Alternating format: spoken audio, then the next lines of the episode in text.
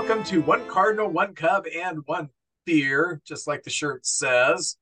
Um, want to thank you all for joining us. Uh, I am your ever gracious host, Vincent, and this is the guy who just needs more energy. I wish I had a co-host that had some energy, but I'm stuck with JJ, who was like, you know, droopy dog. That's that's that's the energy level we get there. So, uh, do want to encourage you to like us on Facebook, follow us on X. Uh, you can contact us through one card, one Cub, one beer at gmail.com.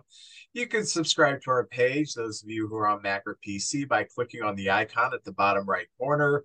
Or if you're watching this on TV at the end of the uh, video, you just go to our icon, highlight it, click it, and you will be subscribed. Uh, you can support us through Patreon. Just search Patreon. Go to Patreon and search for one cardinal, one Cub, and one beer, and you will find us. And you can support our efforts financially, and we would be uh, greatly appreciative appreciative of that. Uh, real quick, let me move this. Ah, yeah. This is our second Cub. Guess the Cub. Um, JJ did not get it. Uh, no, so, but he he knows who it is now but I I want to let you know, even though you may not recognize the picture, this guy has been discussed recently on this show. Very recently on this show, discussed compared Clue to number one. Gamble. So played with the uh, Cubs in the 70s. So, um, and I do want to remind you that um, we are taking a just a running tally all through the off season. When I have a Cub up here, you submit your guest. The first one to get the guest right, uh, you will get a tally. And uh, at the end of spring training, whoever has the most tallies, they're going to win a prize package, which will include the official one cardinal, one Cub, one beer coffee mug. There's our mugs on both sides of that. You will get the water bottle, the 500 milliliter water, bo- water bottle with the uh, story that we drop uh, almost every Wednesday by noon. So uh, you'll always know when we're dropping. Uh, you should know if you're, you're subscribed to it. You're also going to get, oh, I, am excited about this because we just got this. The official one cardinal, oh. one Cub, one beer license plate. Um, it has a absolutely no legal power or anything. So if you put it on your car, I don't know if you get pulled over. I know some states you can have just the back plate on. I don't know how that works because I'm old and I don't like learning new things. Um, but also you will get a one cardinal, one Cub beer, the official shirt. We do have another shirt that one of our gracious listeners has made up for uh, uh, JJ, me, and and Maxwell has one. Um, but that's not the official shirt. We we're very grateful for that. Um, but I can't ask someone that I really don't know, hey, would you make us like a million shirts? you know, so uh, we are uh, coming out with our official shirt. And uh, the grand, the uh, I guess not the grand prize, the the creme de la creme of this prize package is you will get uh, two tickets to a Cardinal game, and we're going to try to make it a Cardinal Cub game. And uh, how good the suits are going to be is based upon how much Patreon money that we pick up. So uh, like I told JJ, you could either be sitting nosebleed or you could have your own suite. It depends on how much of this we get from our Patreons. That's like five hundred dollar value right there. Oh yeah, it's it's like five million dollar value. This thing, this I thing love it. I cost me two thousand dollars. It's like amazing, man. stuff is worth. I wouldn't. I wouldn't put that car on your car in Milwaukee. They don't really like us there, uh, the Cardinals and the Cubs. We're not very popular in the in the brewer country. Yeah, yeah, that's that's right. Um, I do want to uh, uh, let you know about something. I, I alluded to it last week, talked about it a little bit, but I'm going to give you the specifics. Uh, this Saturday at the AmVets in DeSoto, Missouri, and I'm I'm promoting this because not only is a, a friend of mine on and another and another guy that I I just absolutely love uh, but also because we have a lot of listeners in the Jefferson County area, and DeSoto is not far. But this Saturday uh, at the AmVets, that's 1075 AmVet Drive in DeSoto, there's going to be a comedy show, and it will be headlined by Larry Reeb. A lot of people know him as Uncle Lair. Um, he's been around for uh, since the 80s, and he is a just a tremendously hilarious man. I've had the privilege privilege of working with him, and I've seen him on a few other occasions. Uh, in fact, my wife and I, our very first date, I took her to a Larry Reeb show, and she still married me, which was amazing. But the amazing Carolyn Agnew is going to be featuring, and a good friend of JJ and mine's, uh, Jerry Wall, is also going to be doing a guest spot. Jerry's kind of put this show together, um, and Jerry's just tremendously funny. So um, the uh, doors open at 5.30 there will be finger foods and the show starts at 7 so it's not a late night. They do have a bar there. Um, tickets are $20 you can pick those up at the amvets or you can go to paypal at amvets post 48 missouri. Um, paypal at amvets post 48 missouri mo and I, will have that on the screen um, when i go to edit. Uh, tickets uh, if you if you wait until the day of the show, you have to get tickets at the door, and that'd be twenty five dollars. So it saves you a little bit of money if you get the tickets in advance. And I know it's short notice. It's, you're going to be listening to this on Wednesday, and then that's Saturday. But um, if you have nothing else to do, or if you have something else to do, or if you have something really important to do, just put that off. If you got your kid's wedding or something like that, put it off, man. You go to this. Uh, where's your priorities? But I did want to uh, uh, just go ahead and push that and let people know that um, it will be a good time and you will laugh your donkey off. So, JJ. Yes, sir. Let me ask you a question. Well, I'll do my best. The San Francisco Giants interviewed Alyssa Nakken, who's been on their coaching staff for their managerial position. Okay this morning I get up and Kim Ng, who's the general manager, been the general manager of the Marlins for the last three years, she resigned. Um, there was some kind of a problem with the new with the owner hiring a new vice president of player operations or something. Something rubbed her the wrong way. There was a miscommunication or something, but she resigned. I cannot remember in my life ever having a story about two separate women in management positions in Major League Baseball history. It's like these two. We, we've talked about the role of women, and we had uh, uh, Shannon Logan on here to discuss that. We've talked about the increasing role of women, but by golly, wasn't it just serendipitous that suddenly at the same time you have one who's getting an opportunity possibly and one who's having to step down. I don't think uh, uh, kim Ng's uh, gender has anything to do with her stepping down. I really do believe that there was there's some kind of a an issue there that doesn't have to do with gender. Um, but it's just a kind of a great time for women in baseball right here this microcosm that they're focused on two different stories about women in management positions. What are your thoughts? I I think that's fantastic. The times are changing, you know, and uh coaching and managing it just seems to get bigger and bigger. I remember used to get a baseball card in the 70s and to be the manager like four coaches. Well, now there's video people in the video part of it, the uh you know, all the statistical aspects of it. It's just a bigger thing and baseball's international now. There's people from all over the world coming in. And you're right. I have not heard a story. Every once in a while, you would see somebody might get a tryout, but that would be about it. But in management, I hadn't heard anything and coaching. So it's growing. Um, and I know women's softball is getting huge as well.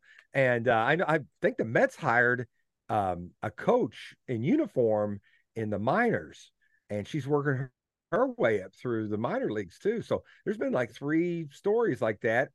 Uh, yeah, I'm with you. I don't think her gender had anything to do with her leaving the Marlins. I know Derek Jeter was yeah, there for a while. She's done a great job. Great job. Some tough decisions that uh, she traded that pitcher for Arraez, who won the AL batting title, and that pitcher has been fantastic. It was a good trade for everybody. That's a good trade. Made the team yeah. better. Yeah, a real good job the goal of a trade is not to screw the other team. It's not. And any general manager will tell you that. That happens sometimes. You make a trade and one of the players just doesn't work out. The goal is for both teams to improve themselves because they're both filling a need.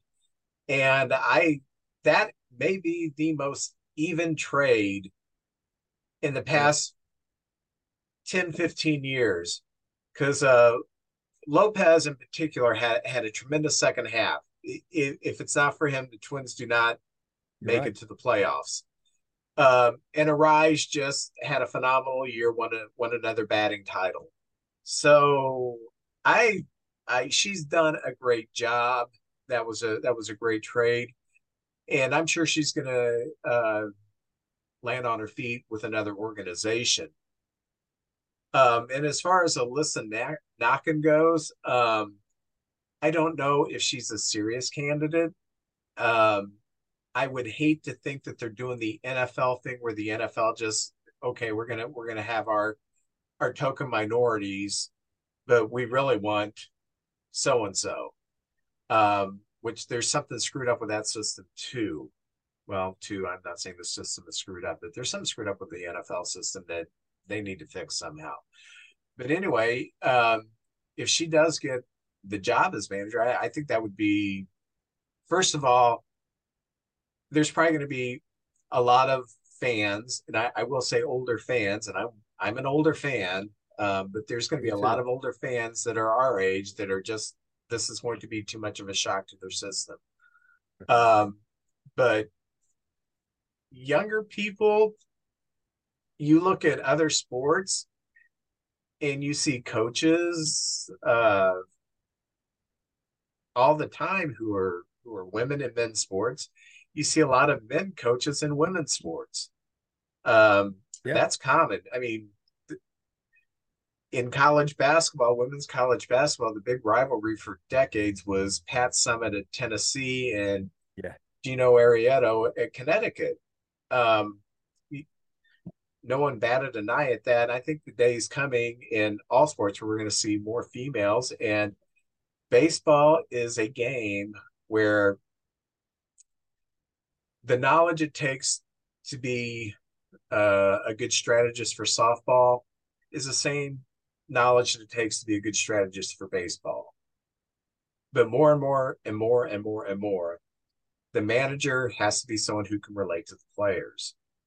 Yes. And if she can do that, hey, maybe she's got a really good shot at this. I, and I'm excited, and I think it could bring a whole new as people who might have been on the outside on baseball, just kind of, you know, novice fans, bring them in more closely to see what's going on. You know, uh, I think that would be great. Uh, and it's it, I, it's like a hero, someone you know. If if she could do it, maybe I could do it too. And you know, uh, it's just the very get the very best of the very best to involved in the game. So I, am all for it. And I I'm excited. I, I, it's a good time for baseball right now. I like the most of the rule changes. I do like the American League and the National League. I like the differences a little bit, but now it's just one, one big league. I don't know what, and they're, they're talking about uh, some other big changes coming. But uh, as far as the players, I think we're seeing some of the best baseball we've ever seen. Some of these players today are so athletic. It, it's fun. This has been a good time to be a baseball fan. No, I, I agree. It's I I did not like the steroid era because this is my philosophy. When I was growing up, hitting a home run was a special thing done right. by special players who, who were the best. Um, and when we got to the point where Brady Anderson's hitting 50 home runs and you know that's a good call. Guys are hitting I, I think one year the average player was hitting almost 30 home runs. That was like the average. And that it, it was arena baseball to coin a term from sure the was. 90s. And 10 and, to 8. I, that's just crazy. All yeah. the time. It's like 9 7, 10 8 games yeah yeah I, I i like where it is now i i like how the game is um i do miss pitchers pitching complete games but i'm a realist those days are over uh i saw a post where someone was talking, you know, I wish we had the days of Koufax when he pitched so many innings that someone astutely brought up, well, Koufax was washed up by 32, though. You know, remember, there were players, there have always been players who pitched to into their 40s. Those those are the outliers. Most players, right. their bodies just can't handle that. And you see you see a lot of baseball's just littered with people who were really good until injuries set in in their late 20s, early 30s, and yeah, that was it. So, oh, and I also got the guys that there's no ex. Oh, there, Go you ahead. got guys that there's no explanation for. Nolan Ryan, what was that? That was a. I can't. He defies everything. He pitched uh complete games 13, 14 innings, striking out all those guys and played all those years. Uh, Walter Johnson, same thing. Uh, some of these power pitchers. And then you got guys that kind of became more of a th- they were fireballers and then they became pitchers and uh, i think that's the same percentage of pitchers that that did that but you know vince I, one thing i like about these playoffs when we get talking about the playoffs is these uh dusty and uh, oh the rangers coach Bochy made decisions that I think sometimes they would have said, you know, it's time to get him out of there. And he lets those pitchers work through tough situations. I don't know if it's because they don't trust the middle of the bullpen, but uh, I've really enjoyed the playoffs with these pitchers going a little bit further into the games. You know, when they're when they're on when they're on it. You know. Yeah, yeah, I, I agree. Eh, I one thing one one other thing I want to bring up. I don't watch a whole lot of baseball pregame shows during the playoffs because they drive me crazy. I'm not an A Rod fan.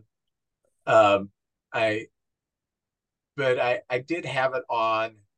I think yesterday's game, and they had A Rod, and they had Jeter, who did not get along. No, and sitting in the middle was Big Poppy, which you I gotta love Poppy. Funny, so, yeah. So play nice. We're going to stick this guy in the middle of you who's basically taken a bullet the last few years and survived. So, uh, oh, yeah. It, it just seems to me like the pregame shows for baseball, they, they, they're trying to replicate the success of the NBA pre-show pregame shows um, when they do that. And I I understand I the pregame shows for NBA basketball. I will watch the pregame shows because Charles Barkley and Shaq and Kenny Walker they they entertain me, and then I, I won't watch the game. Yeah, you know? right. Same here. The opposite same with here. baseball. I don't care about the pregame show. I want to see the game. Well, Vince, how do you feel about this? They've got a thing now they do, which you got that you've got all these players and managers, and you can talk to them before the game, you can talk to them after the game. But sometimes some in the third inning, they're standing there on the front thing and talking to the manager while the game's going on. I don't like that.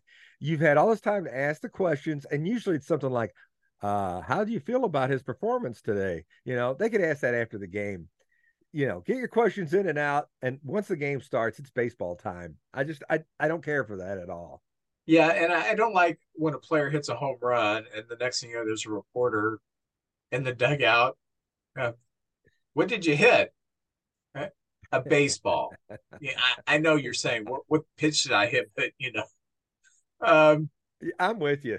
I and I know they can't do that. There are strict rules. This is a part of the game now. You have to participate. You know, that's just the way it is now. But I'm with you. I kind of like leave them alone. Let them play the game. You know, just play the game. Yeah. It's, uh,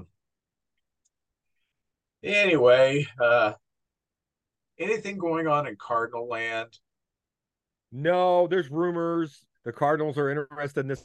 Basically, this is it, guys. The Cardinals are interested in anybody who can pitch. All right, let's let's just get it out of the way.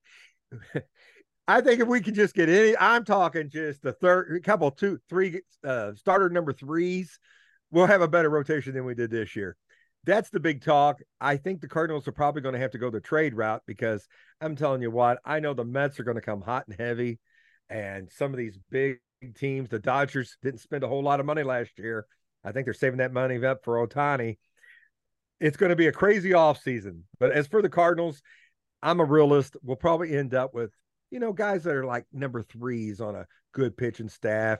Uh, pro- I, I can see it be Matz, Mikolas, uh, Zack Thompson, and a couple of guys that's probably better than them, which doesn't take a whole heck of a lot. But that's the big thing, and probably getting a little bullpen help. But we're probably going to trade. We got going to have to trade some outfielders and some of those middle infielders because we got too many, and make a decision on who we're going to keep. And uh, I mean, I've heard things about Cease and Bieber and uh, Glasnow, those kind of names in trades. We'll, we'll see. I'm always get disappointed though. I try not to get my hopes up too much. But in Cardinal news, that's about it right there. It's just as soon as the season's over, boy, the Cardinals are going to come at it. I'll I'll I'll tell you this. I doubt if we make a move before Christmas. That's just how we are. I, I, there'll just be a lot of negotiating and talking, and then it seems like when the top free agents go, then the dominoes start falling, and then the Cardinals get some scrap somewhere. But that's probably yeah, someone, that's it in Cardinal news, guys. Someone big has to sign to uh, set the market, and then everything yeah. falls from there.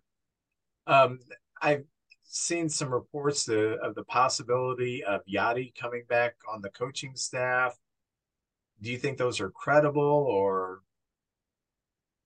uh, possibly. I think he tries to stay away this year because you know keep the attention off of him. But it was great when he came back for Wayno's thing, and it was just a big heartwarming thing. And I, I do see him in part of baseball coming back in some capacity, and I hope it's with the Cardinals. And we do. I don't know what he would be though. Uh, just working with the catchers, or would he be a bench coach?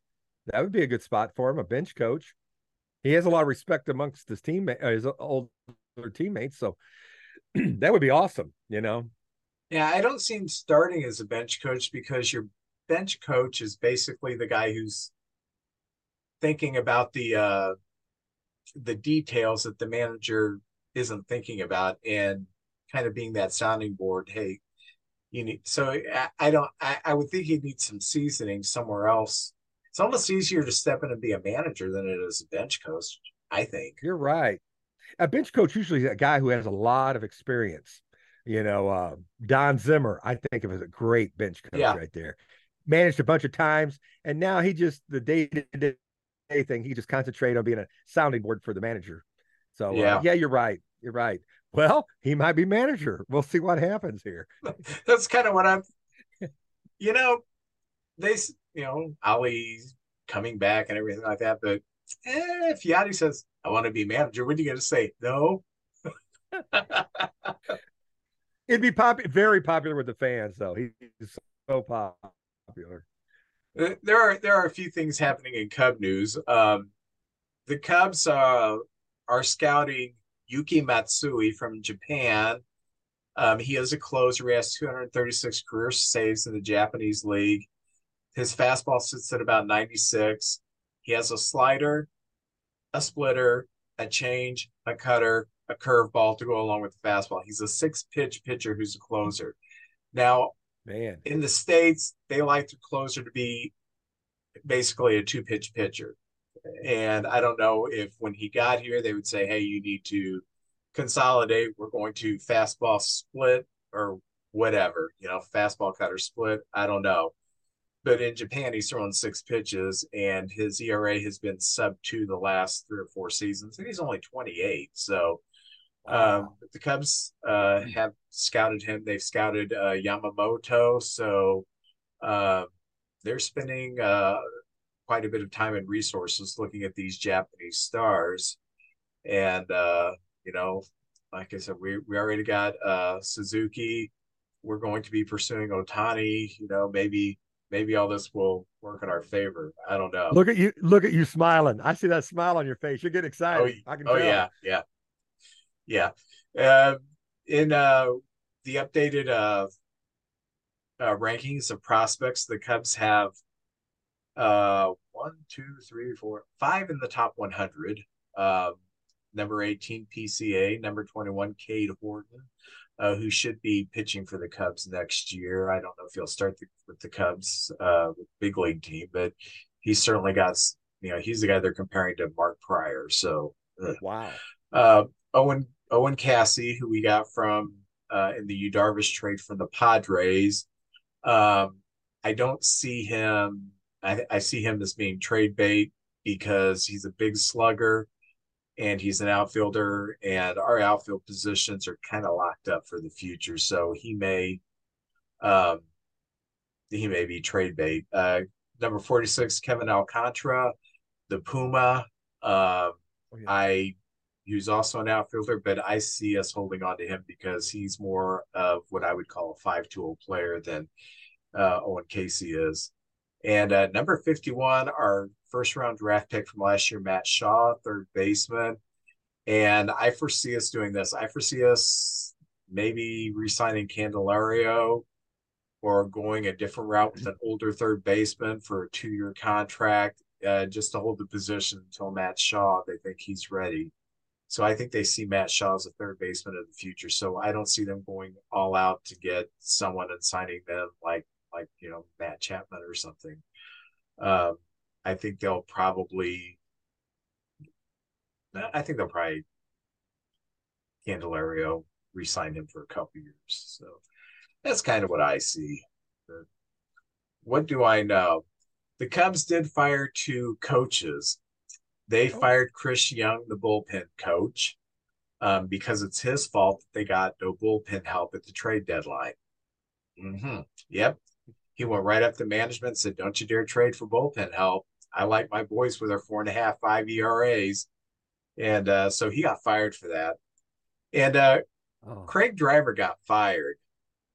He's the game's strategy coach. JJ,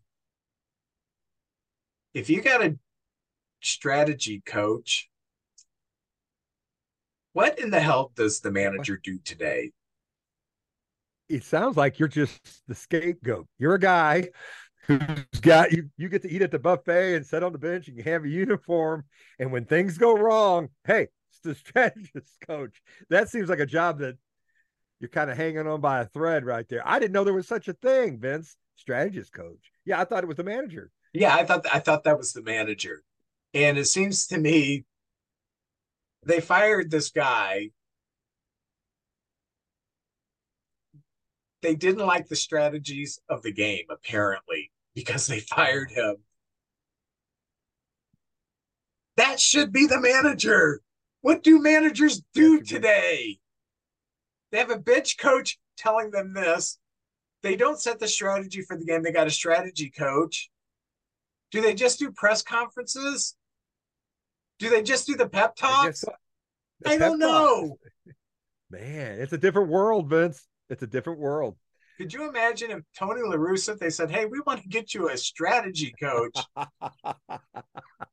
he would have went right on channel two and said, Yeah, there would have there would have been the explicits flying there. Whitey Herzog, Leo Durocher. Can you imagine that? Leo oh gosh. Golly. Just just ridiculous. So anyway, they... Billy Martin, he would have went down there and chewed his butt. He would have chewed his butt all the time. Oh gosh, oh. yeah. Oh, Earl Weaver, all the great old oh. crotchety, grumpy guys. Oh yeah, yeah. That that that just wouldn't have worked. So anyway, uh, apparently we're gonna hire another one. I don't know. Maybe the, the the manager should try to do that. I don't know. Uh, anyway, uh, that's Cub news. Um, let's uh let's jump into the playoffs. Uh, oh, since yeah. the last time we have had Houston take out Minnesota. and uh, in fact, uh, last week when we were recording, Houston was playing Minnesota. They dropped them nine to one, like a bad habit. Cristian Javier, uh, five innings of one hit baseball. Uh, Jose Abreu hit two home runs, and I remember the first half of the season that guy was terrible. I was thinking, I'm so glad the Cubs did not sign him. He was terrible. But what did you do? He went out there, hit two home runs. Um, they uh, they beat the uh, Twins. Um, they beat Sonny Gray. They won the series, and I was glad Twins finally won a few playoff games, got out of the first round. Um, and uh, uh, it was a good showing for a team in the Central who, yeah, maybe the weakest division of baseball. So I was a little happy about that. What do you think about the uh, Twins playoff performance this year? Well, I think they should fire their strategist coach. You got to get rid of that guy.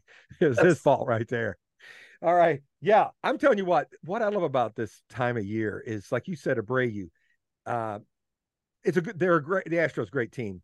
Abreu didn't really live up to the billing he had, but it's such a good team. He sort of just set in the lineup. And then when you get to this time of year down the stretch, you can become a legend.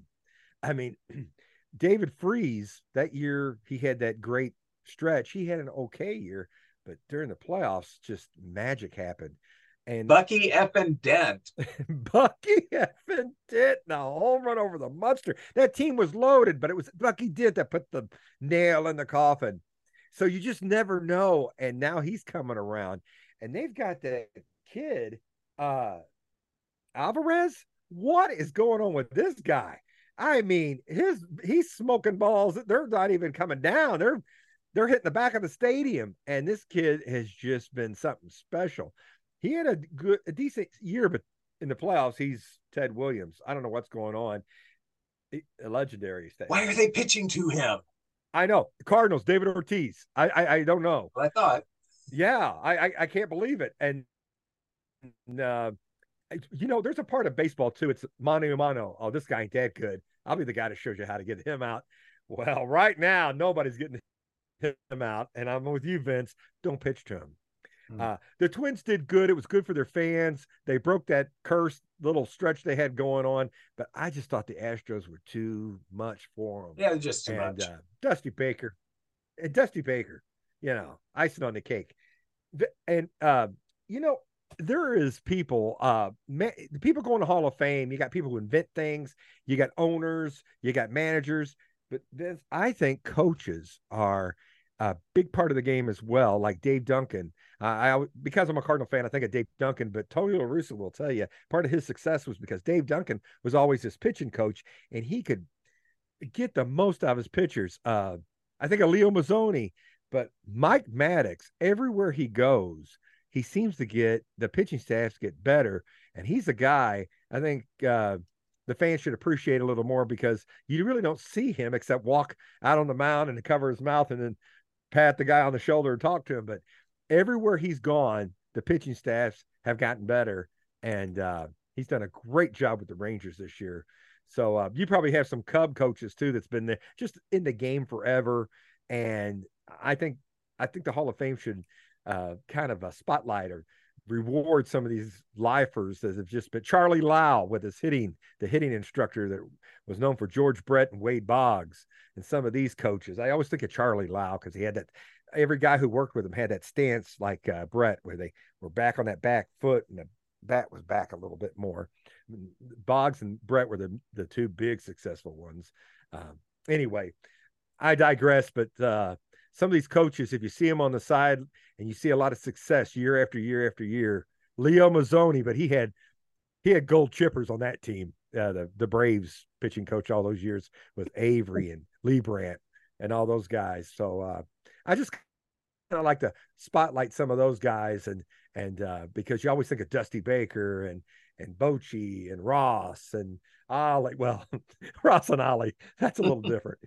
But uh, anyway, but I've been loving these playoffs, Vince. And there's some players that came out of nowhere.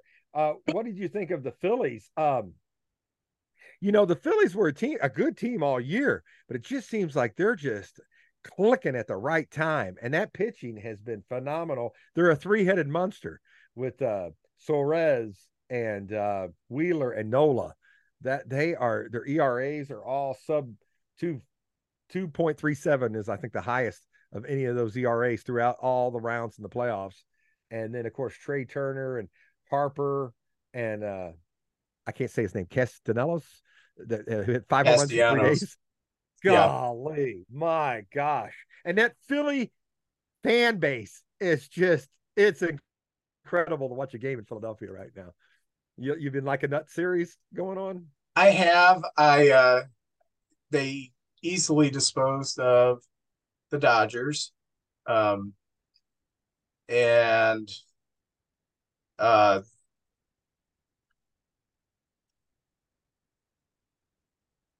they they may be the team and and then I I just don't want to count out the Diamondbacks. They're they're I, I know they got beat last night.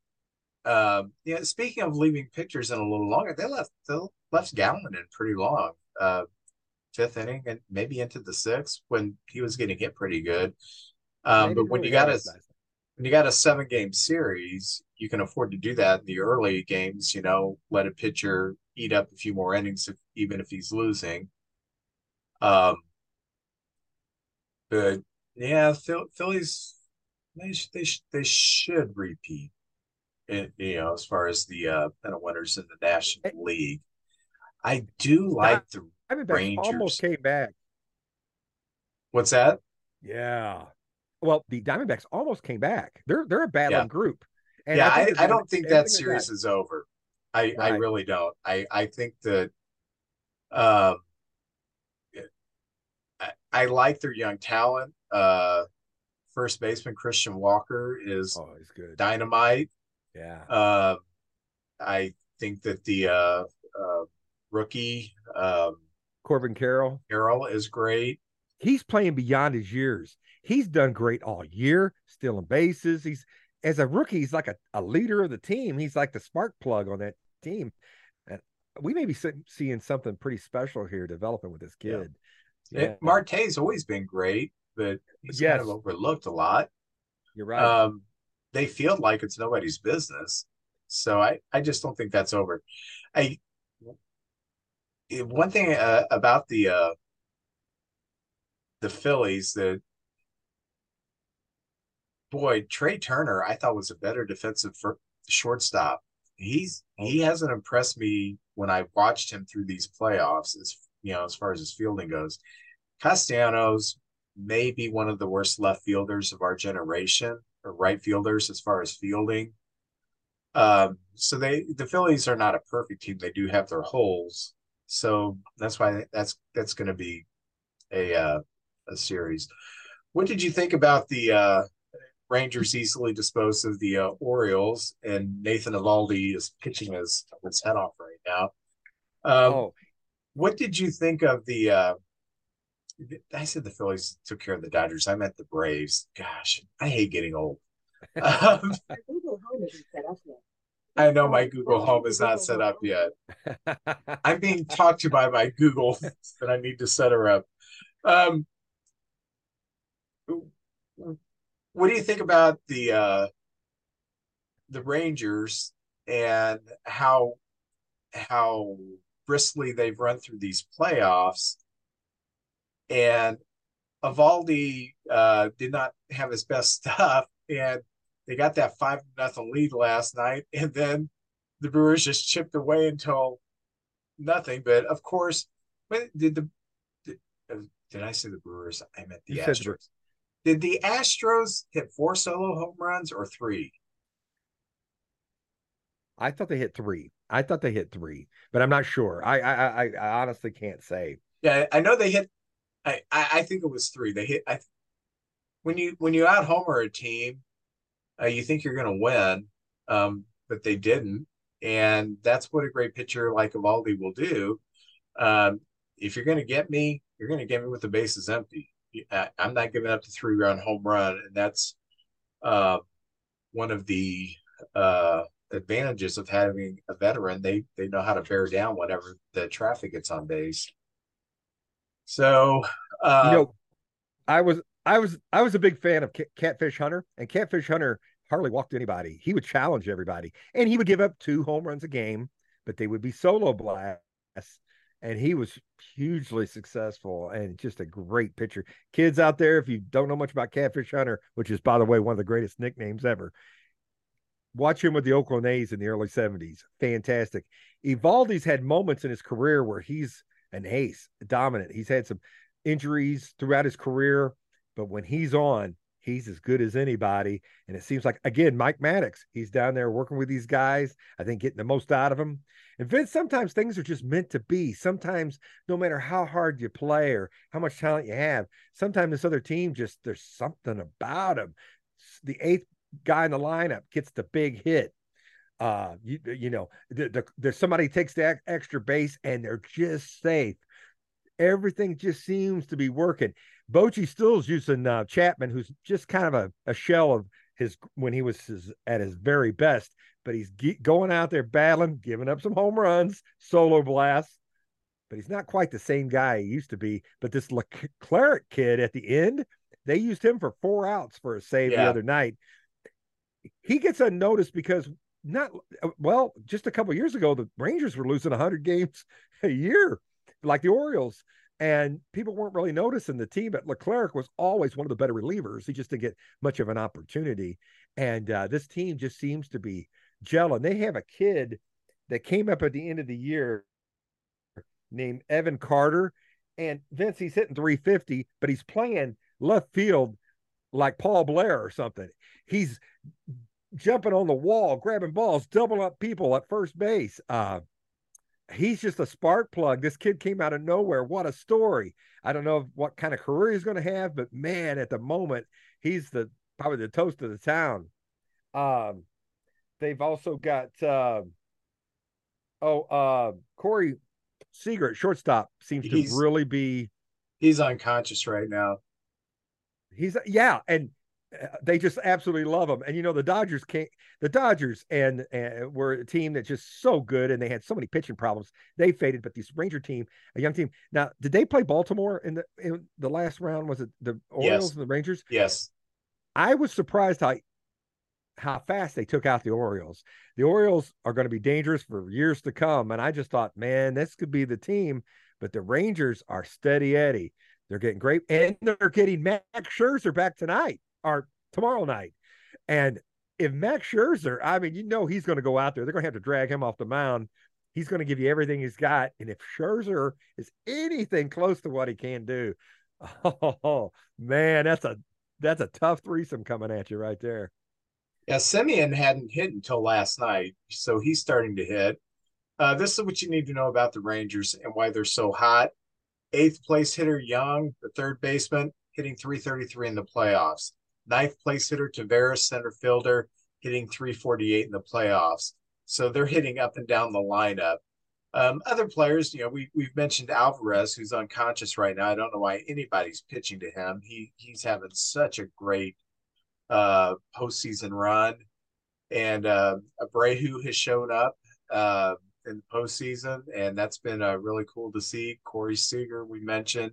Uh, we mentioned uh, the rookie Carter, um, and for the Phillies, um, you, you, look at uh, Harper and Castellanos right now. It's like, wow, um, they're carrying that team. And you know, pick your poison. You know, because you also got Schwarber, you got Turner, you got Bohm, you got that. They're just a loaded lineup up and down.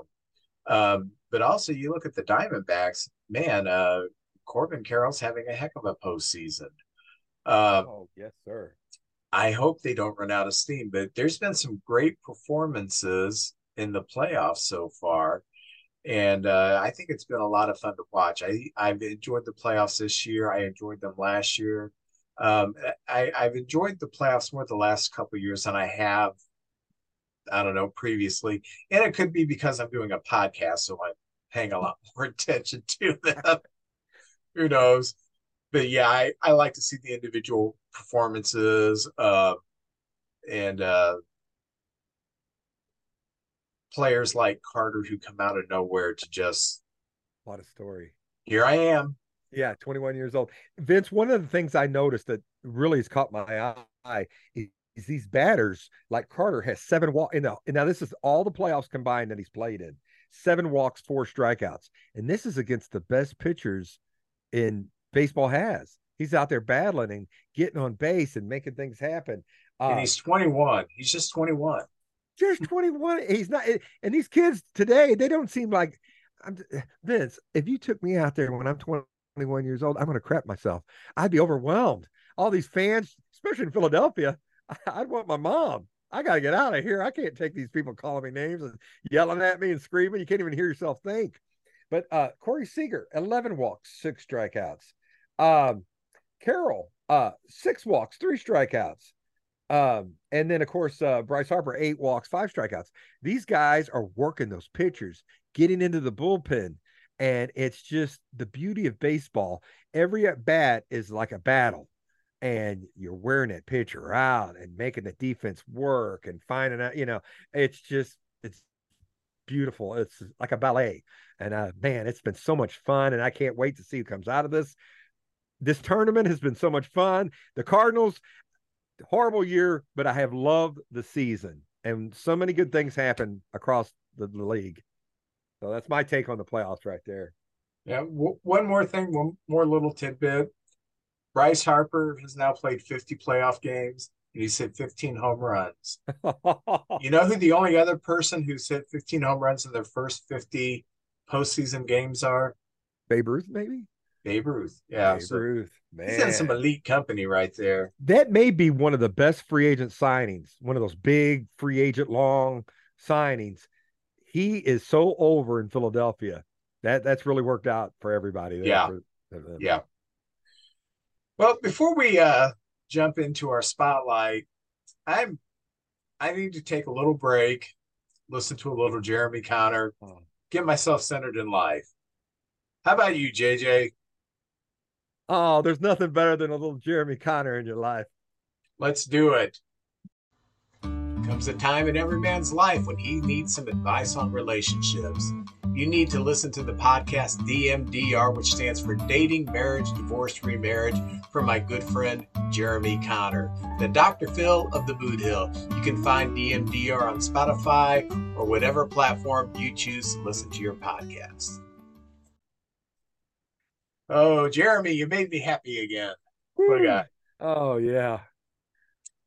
JJ and I are going to do a spotlight on a couple of uh, players um, and I'm going to do uh, Riggs Stephenson. Who are you going to do, JJ? The big man himself, Lee Smith. Oh, I thought you were big Lee God. Smith. you want you want to go first? You want me to go first? I don't care. I'll go. I'll go first. I'll go first. Lee Arthur Smith, a great Former Cub a great Cub. Matter of fact, he's in the Hall of Fame, and he's as a Cub as it should be. Played played. Uh, let's see how many years with those Cubbies. Eight years, 1990 or 1980 to 1987, and had a 2.40 ERA and 180 saves for the Cubs. And I'm going to tell you something. This is how I feel about him. First off, when he's on the other team, I respect him. Like, oh, we got to get a lead because they got Lee Smith down in the bullpen. And when he's on your team, you're like, we only got to get through seven innings, maybe eight. And then we got Lee Smith coming in to finish this game off. Uh, I'll get into that. But he was an opposing man. He was six foot, or he is, I'm sorry, six foot six. And uh, I got a 265 pounds. That is a big man. And there's nothing about Lee Smith was never in a hurry. I don't know how he'd do with his pitch clock today. He'd lumber in there. He's from Louisiana he walk out of the mound, take a deep breath, and just he it was no surprise. Here he comes. He'd reach back and wham, man, he'd throw that ball in there. And he was just something to see. Uh, great career. 18 years he played. He played with a lot of teams. I'll kind of go through this real quickly with some of the teams he was with. He's with the Cubs. Uh, and he's in the Hall of Fame with the Cubs, as it should be. He was a Red Sox for three years. Uh, he went from the Red Cubs to the Red Sox. Then he comes over here to the Cardinals and he played four years with us, 90 to 93. Then he goes up to the Yankees for a year, the Orioles for a year, the Angels for two years, the Reds for a year, and he ended with the Montreal Expos. And yes, I said Montreal Expos. That was a team, kids out there, the Montreal Expos.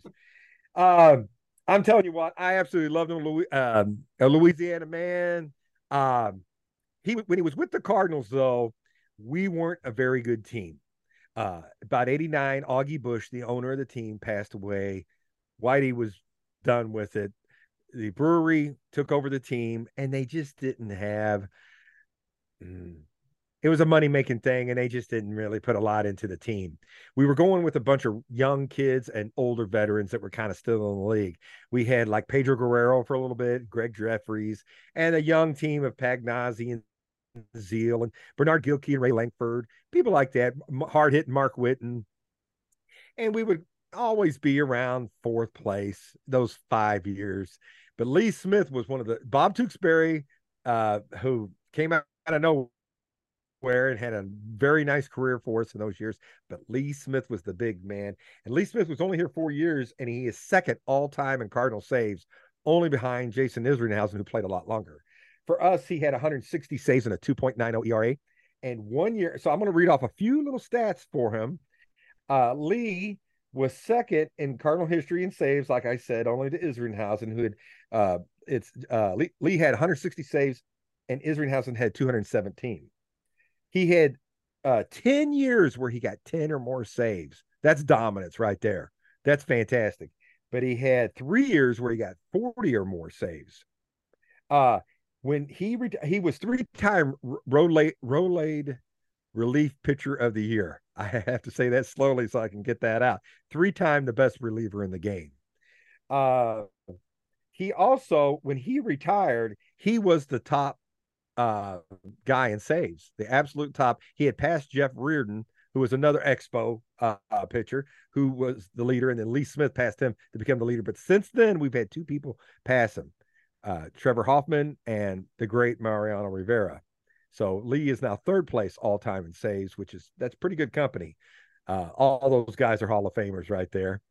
Um, and also in 1991, as a Cardinal, he finished second for the Cy Young, only to lose it. And that year he had 47 saves, only to come in second place to Tom Glavine, who had a monster year that year. So Lee Smith, what a career, what a year. I met him in the 90s at a uh, the Cardinals used to have a thing on Tuesday nights where they put some players out there you'd go through and they'd sign your cards. I got three cards signed by him. And it's all three phases of his thing. One where he's like this, one where he's like that, one where he's like that. Mm. And I'm I got I got a few items. You know me. I'm a I'm a collector. I got all kinds of items. So I didn't I didn't get the cards. I wish I'd brought those cards out, but I didn't get them. But here's they had a Lee Smith uh, uh, day at the ballpark recently, and there is the Lee Smith bobblehead right there. And I'm I'm going to tell you something. It's not too far from it. He would just take a deep breath, reach back, and just fire the ball past you. So that's the Lee Smith uh, bobblehead. And when Vince said, "Hey, let's do a, bro- uh, a spotlight," I said, "Oh yeah, all right, perfect timing." Because just this week I met Lee Smith at uh, Westport at uh, one of the hotels. They had a big card show, and Lee Smith was there. And so I got a bunch of stuff signed by him before I even knew we were going to do this segment. The first thing is a picture, and there's Lee Smith right there ah, in, nice. in, color. Of course, I had to get a card to one. I didn't get the other teams. And um, 400, and he wrote Lee Smith 478 saves. Uh, he looks good. I'm, I think he's getting near the 70 year old uh, age right now. He's getting up there in the years, but he still looks good. He's got that beard, but it's got some salt and pepper in it now. Uh, I have a ball signed by him, and I put some statistics on there, and that goes into my little area where I have all my baseballs. But there's Lee Smith with all of his saves, 478 saves, and he put Hall of Famer on there, so that's pretty cool. And this is the creme de la creme, Vince. The creme de la creme right here. I got a Cardinal jersey, Lee Smith, and it's authenticated, signed by Lee Smith, mm, right there, wow. right there. How about that, ladies and gentlemen? So I'm, t- I'm we're not eating this week. We're just eating cereal for supper. All right, that's been on my on my collection. So it's kind of sad times here at the Jackson House. But Lee Smith is the guy I wanted to spotlight. And guys, if you get a chance, go watch video of him. He's just one of those guys. There's not many of them like him in baseball today. You knew all you had to do get 24 outs, hand the ball over to Lee Smith, and 98% of the time you're going home with a W. So that's my spotlight on the great Lee Arthur Smith. Now, one memory I have of Lee Smith in that 84 season when the Cubs won the division, um, Smith was our closer and I don't remember who we're playing. I think it's an it's an August game, September game, and uh, I guess uh, the tying run was on base. There were two outs in the ninth, and the hitter hit a line drive off of Lee Smith's hip, and it bounced up right to another Cub. And Harry Caray's like, God wants the Cubs to win. God wants the Cubs to win holy cow awesome. Oh man, that is great. Harry Caray, one of a kind too, yeah. man. Oh yeah. But Lee Smith, when he first came up with the Cubs, he threw smoke, and then as he got older, he started relying more on his curveball, uh, use, using his curveball to set up the fastball, uh, which is what we call pitching backwards. Um, you know, when you throw hard, you use your fastball to set up your curveball, you know, and that's that would be your swing and miss pitch. Um, but he got older when the velocity went down. He pitched a lot of curveballs, then he'd sneak the fastball by you. Yeah. And uh very intelligent pitcher. And uh yeah, I always loved Lee Smith, great guy. I'm gonna look at Riggs Stephenson. And being it's postseason time, Riggs Stephenson was a postseason player for the Chicago Cubs. Uh, he's kind of a forgotten postseason hero because at that time the postseason was just the World Series, and he played in two World Series for the Cubs, and he was tremendous in both of them. And I'll, I'll get into that. He was born in Akron, uh, Alabama. He originally played basketball or baseball and football at the uh, University of Alabama. He was a quarterback and fullback for the football team. Um, he was so good that he was all Southern fullback in 1919 and 1920. But uh, Stephenson, he he sustained a shoulder injury in a football game in 1920 when he dropped back and was tackled by a pair of linebackers, got hit, and um, he injured his right shoulder so bad that uh, it put an end to his football career as a quarterback. And as a result, that affected his baseball too, because he, he couldn't throw accurately anymore because of the shoulder injury. Now, in today's game, you get a shoulder injury, you get surgery, the necessary surgery and everything. You try to rehab it, you know. This was in the early 20s. Oh, it hurt your shoulder. Gosh, yeah it's gonna be hard to bale hay, you know, because you're not going to be playing football anymore. So uh, he he had that to overcome in his uh, baseball career. So his throwing problems made it difficult for him to turn double plays because he was a middle infielder in college, and uh, he just couldn't do that anymore.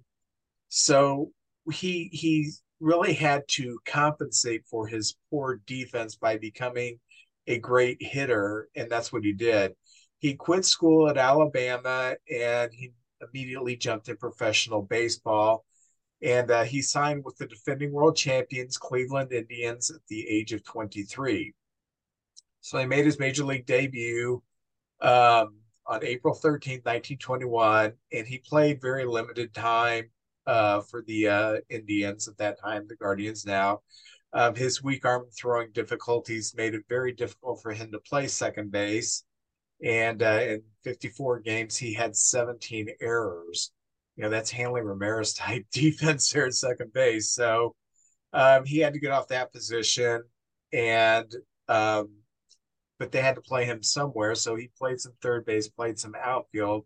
The reason they had to play him is because he was hitting great. He had uh, he played 65 games. His uh, rookie year, he had 68 hits, including 17 doubles, and he batted 330. And uh, that kind of became his MO. He's a 330 hitter, um, no matter if he can't field. So he spent five years in Cleveland and was a 337 lifetime hitter, um, but it was mostly part time due to his fielding limitations and he was frequently injured. So before the 26th season, he was traded to the Cubs. Well, he he started uh, playing with the Cubs in 26. Um, spent the whole season in left field. Um, he was a part-time player. He batted 338, uh, 95 hits. He uh, played just 82 games, so a little over half the season.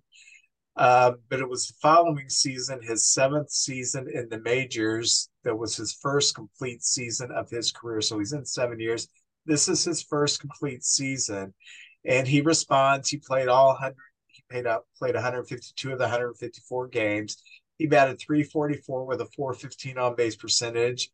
Uh, his average was the fourth highest in the National League that year. and uh, he led the league in doubles with 46. Uh, he finished fifth in the league in hits and seventh in the leagues in runs scored with 101. And he placed 20th in the MVP voting. So that was kind of a breakout year. But then he had a couple more years where he just couldn't stay on the field.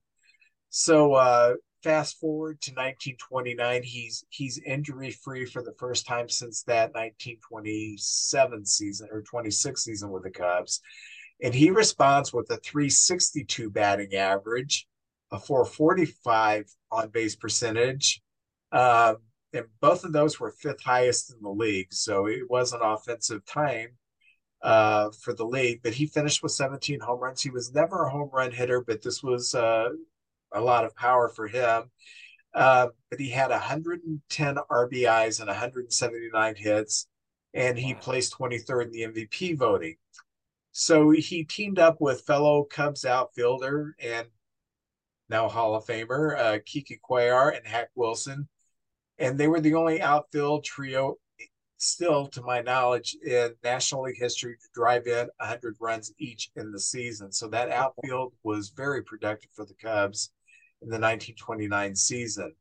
But he was uh, he saved his best for the World Series in 1929 uh, Cubs lost four games to one to the Phillies, uh, Connie Mack's, excuse me, to the Athletics, Connie Mack's, Philadelphia Athletics. Um, but in game three, Riggs Stephenson set a World Series record that still holds today. He collected six hits in game three, including a double. So he does wow. hold that record. So even though the Cubs lost four to one, he had a very strong showing in the World Series and kind of became a star around Chicago he was a good player. He was looked at as a player who was good, but's injured all the time. This kind of put him in celebrity status in Chicago. But after that season, he had a couple more seasons where he battled injury, and he was always, whenever he was in, he hit, and he hit well above 300 when he was in there, but he couldn't stay in. So he uh, came back in 1932 and played another complete season and he had the most at bats in his career that year. He had three or 583 at bats, hit 324, and he led the team with 85 RBIs.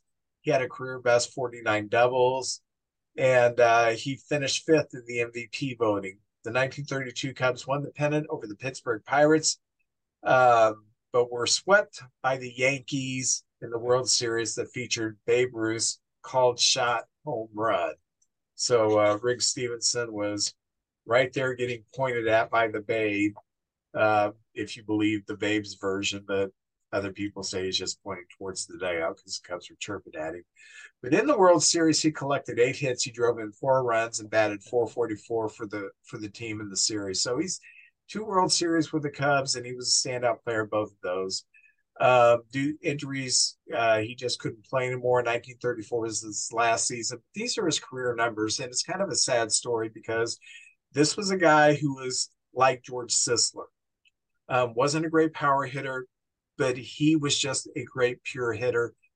But he just couldn't stay on the field due to a football injury. But he only had 4,508 at bats in the major leagues, but he hit 336. Really good. That's cool. He had a 407 wow. on base percentage. He had an 890 uh, OPS he only struck out 247 times in 4,500 at bats. So that's, that's a, that's about a five percent. That's really, really, really good. Um, he did great on retirement. He opened up a car dealership in uh, Tuscaloosa, and he opened up a lumber yard in Akron, Alabama. So he had these two businesses, and he was one of those uh, baseball players that, you know, kind of gained his wealth after playing uh, as an astute businessman. Uh, but a few of the uh, tidbits about him um, he has the highest lifetime batting average of eligible 20th century players not in the Hall of Fame.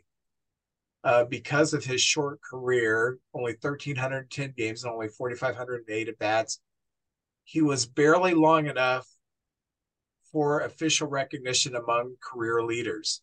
So if you take career leaders and career batting average, it's like a season. You know, season you have to have 502 plate appearances to be considered for the batting champion. to look at career average, it can't just say, well, this guy played 16 games and hit 402. You know, he's the best hitter ever. Now they there's there's a criteria, and he barely makes that criteria. The only player that is on that list um, above him that is not the Hall of Fame, can you guess? Shoeless Joe Jackson. Oh, yeah. wow. So, um, he uh, for the Cubs, he had a 336 career batting average, uh, which is his major league. He terribly consistent. His uh, batting average for the uh, Indians was 337. Batting average for the Cubs 336. Lifetime batting average 336. That ties my favorite player as a kid, Bill Madlock. 336 was his Cubs career batting average too. So uh, that's pretty cool. He hit over 312 times in his career, you know, um, in every season, but two in the big leagues. He had at least 300. But like I said, because of the injuries, he was mostly a part time player.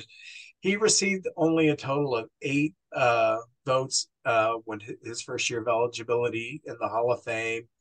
And uh, the veterans ballot has passed on him a few times. He's failed to pick up any votes there which I can't blame them. He just didn't play long enough. But Riggs Stephenson, for the old timers, um, uh, like my grandfather, uh, who was a lifelong Cub fan, he was one of their most popular players. And being they didn't win either of those World Series, he doesn't have the World Series lore of some of these other great players who were on winners.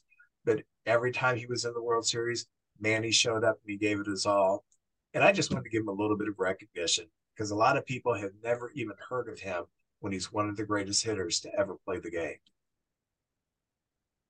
Vince, that was great. And I love the history lesson. I didn't know Rick Stevens, I'll be honest with you. And I I kind of call myself a baseball historian. Uh, thank you so much. And uh, I'm gonna pay attention from now on and look you know, keep him in mind and look up some stuff on him. Fantastic. That's what I like about this. We learn. It's a, nice to learn about these players. I've kind of picked an easy one, Lee Smith, but that was a great one, man. Woo.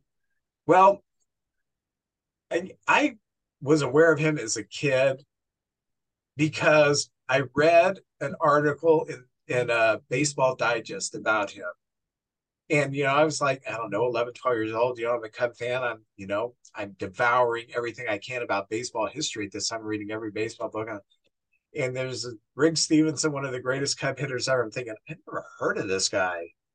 And so I read the article and was like, oh wow, you know. And so I can I can talk to Cub fans and talk about Riggs Stephenson. Who's he? Well, only one of the greatest Cub hitters ever that nobody's ever heard of. I but, love it. I'm gonna I'm gonna find something to him and I'm gonna put him up somewhere. Yeah. You know, and, you know, you read so many stories about players in in those days when they retired um, because baseball players weren't highly educated and you know very few of them went to college a lot of them were off the farm and a lot of them had really difficult times making it life after baseball some did. Some did great. Ty Cobb did great. He invested with Coca Cola oh, and became a millionaire. Um, but you know, you you have all these Grover Cleveland Alexanders and and um, oh, what's his name? The catcher who had such a hard time, Mickey Cochrane. You know these. Really? Uh, Joe Jackson. You know he had a hard time after retirement. He had that stigma too. So I think it's really cool when you read about one of these players from the early years of baseball that got out and and actually continued to do something oh, yeah. at a high level in a different field. And and baseball, uh, you know, these guys laid the groundwork for what was to come and the kind of lifestyles that the players today enjoy. And I like how baseball, even back in the 70s, would have the guys from the 50s come back and honor them and and keep that, you know, stories going. And uh man, Vince, that was great. I absolutely that right there, that the Dave Kingman and that one, that's my favorite too, right there. They were great. Uh, thank you. I thought your favorite would be the uh BB Richards one, but well, yeah, that was good too. That was good too. uh, well, I have an Upper Deck 1990 edition. Uh, you know, nice foil package. You know, this, yes, this, this, this is this is premium for Vince. So, what are you opening? This is top notch. Well, we're in the same time zone. I'm opening 91 Topps stadium clubs. So we've got a lot of real nice picture cards coming in this one. You you want to go first because that set has Upper Deck did a great job with some of their photography in those pictures on those cards. Oh. Oh, you're opening them so delicately. You're holding the cards have been in here for almost 35 years, unmolested, and now I'm pulling them out. And I see Brad Holman for the Mariners, who looks just like Matt yes, Gates. and then I like the back of the card. I like the pictures in the back. Isn't that awesome? Oh yeah, the top, the best, the best. Uh, Donn Pall, D O N N. I've never heard of him. I just played for the White Sox. I don't know much about. Uh, Brad Komminsk, I remember him. Played for the yes Indians. Hey, we had him picture. last week. Former Cub Mel Hall. Mel Hall. Yeah. Here's a picture on the back. Yeah. Oh, let's yeah, see. He's, good. he's very athletic.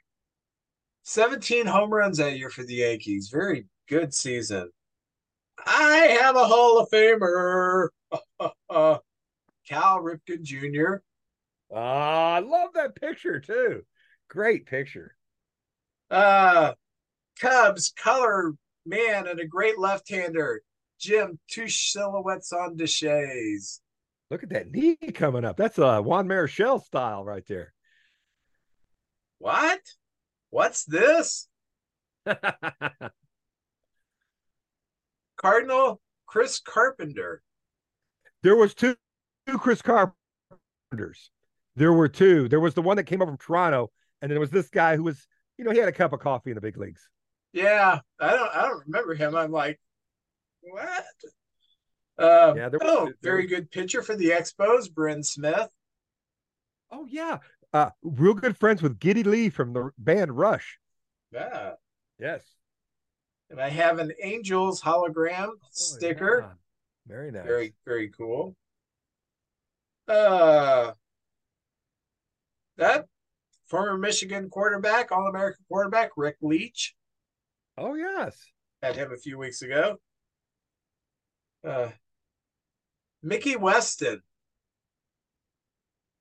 I was I president of his fan club. Oh, I don't know who he is. How many members? Me. Former University of Missouri quarterback Phil Bradley. Oh yeah, very good. Former closer for the Orioles and the Mets, Don Aase. Oh yes. Top of the alphabet. Uh, former pitcher for the he pitched for the Phillies. I'm trying to think of who else he pitched for. Jason Grimsley. I couldn't tell. Maybe Orioles. Maybe he was an Oriole. Yeah, yeah, I'm thinking that. Oh, this was a very good hitter. He played for the Reds. He played for the Yankees. Hal Morris. Yes, very good player. Oh my gosh. And here's the kid, Ken Griffey Jr. Look at that Look smile. At picture on the back. Look at that smile. Oh yeah, he had to be 20 years old there, I think. That's a great commercial that they've got going on right now uh, with him and his wife and the umpire. That, that's Kick, awesome. Kicking the leaves back in his yard. Yeah, oh, yeah, that's yeah, that's good. great. Vince, let's be honest. I have the worst luck of all. I am Schleprock from the Flintstones. All right, I want to show you this Schleprock reference. Wow. yeah. Pat Ryan, if you're out there somewhere, you probably enjoyed that one. All right. I look at this Stadium Club Topps 1991. What I didn't realize, here's the first card, Vince, and I swear I did not know this. This is uh let me find somebody I recognize here. All right. This is Kevin Porter. Does that name ring a bell? Probably not because he played for the Kansas City Chiefs. Oh These are football God. cards, Vince. These are football cards. They see me coming. Oh my God. I thought, hey, I'll buy some of these stadium cards. Well, I didn't know they were football cards. Look at that. Oh, man, what a ripoff. Golly. Oh, here's one for you. I got to see this guy play. I've only been to like three NFL games. Mark Ripken, Rypien from the uh, Redskins right there. Look at him drop it back. How about that? So we're doing football cards. How about that? Well, maybe I'll get somebody big or Earl Campbell or somebody like that. Uh, I don't even know what team. This is Green Bay. It looks like Scott Stephen. Hey, next week, ladies and gentlemen, I'll be opening soccer cards. Okay, so uh, enjoy this while you can. Golly, uh, Minnesota Viking Anthony Carter. Do you- that ring- Hey, yeah, that rings a bell. Look at that. That's that's probably a fifteen cent card right there. How about that, ladies and gentlemen? Um, well, that ain't even a pro, a pro. This is this is college football. Look at that. It's Nebraska. Man, Vince, I can't even get a, a pack of pro players. Oh, what a ripoff. Let's see who is. I don't even know who that is. I can't. Oh, Chicago Bear. Oh, Shaun Gayle. Does that name ring a bell? Chicago Bear, Shaun Gayle. Wasn't he a defensive back? Yeah, Maybe. Maybe it. Uh, it doesn't say. I I don't trust his cards anyway. What the heck? And uh oh oh oh a Ram. I remember this name. I don't. I couldn't tell you a thing about him. Flipper Anderson. Look at that. oh, wide old- receiver. Yeah, look at that right there. He's probably looking at the ref, seeing if he's over, uh, you know, offsides right there. How about that? He uh he he had a game where he had like 300 yards receiving. I remember that. How about that? I'll be darned. He had, he had one huge game. Flipper Anderson. When's the last time you heard that name? Flipper Anderson. I need a cool nickname. I want to be Flipper Jackson. Here we go. This guy might be a Hall of Famer here. Uh, Leroy Butler from the Packers. All right, there, the cheeseheads. Yeah, I don't know. Leroy Butler. And the final one, uh, Seattle Seahawk, Tommy Kane. Right there. All right, go Tommy Kane. I love football, and I remember some players, but I never, I never geeked out on it like baseball. No. Did, did you did you have a favorite football player? While we were opening cards, did you have an all-time favorite football player that you just loved? Uh I I really like Joe. I I I was I the year that the Cardinals moved to Arizona, the football Cardinals moved to Arizona, I moved to Kansas City. So I adopted the Chiefs. And then a few years later they got Joe Montana. So at that time Joe Montana was about my favorite player. Uh, when I was a kid, I liked uh I liked the football Cardinals and I really liked Mel Gray, the wide receiver, all pro wide receiver. And uh, I uh, went to see Dan Dierdorf once in a mall, you know, or you know, he was showing up at the mall and everything. So I I I liked him. So I also I liked Lyle Alzado because he was mean and I wasn't. He was very mean. So, yeah, I wish I could be that mean on a football field, but Earl Campbell for me. They he had the biggest thighs I ever seen. He'd run people over. They'd rip his jersey off. He'd take the whole team on, and the, I think the Oilers' offense was uh, uh, power right, power left. Hand it to Earl. He'd take, he'd get you three to five yards the hard way. But Earl Campbell was something special, man. That guy, whoo, something else. Sorry, Vince. I did not know they were football cards. I'm gonna have to look a little closer next time. Golly. Well, I, I hope some of you people who are football fans enjoyed that walk down memory lane, that unexpected walk down memory lane. And um, next week we'll be back with our uh, next episode. Me, I'm your host Vince, and my co-host Schleprock. if you don't know who Schleprock is, boy, your Saturday morning cartoon time in the '70s yeah, was lacking. So The golden age. the golden age. Well, JJ, thank you. Uh, Thank let's you, go. Uh, let's let's go with the uh, finish of the playoffs. And I guess by the time we get back here, we'll know who's in the World Series. Oh, it's getting good. Awesome, JJ. You have a good one. You too, Vince.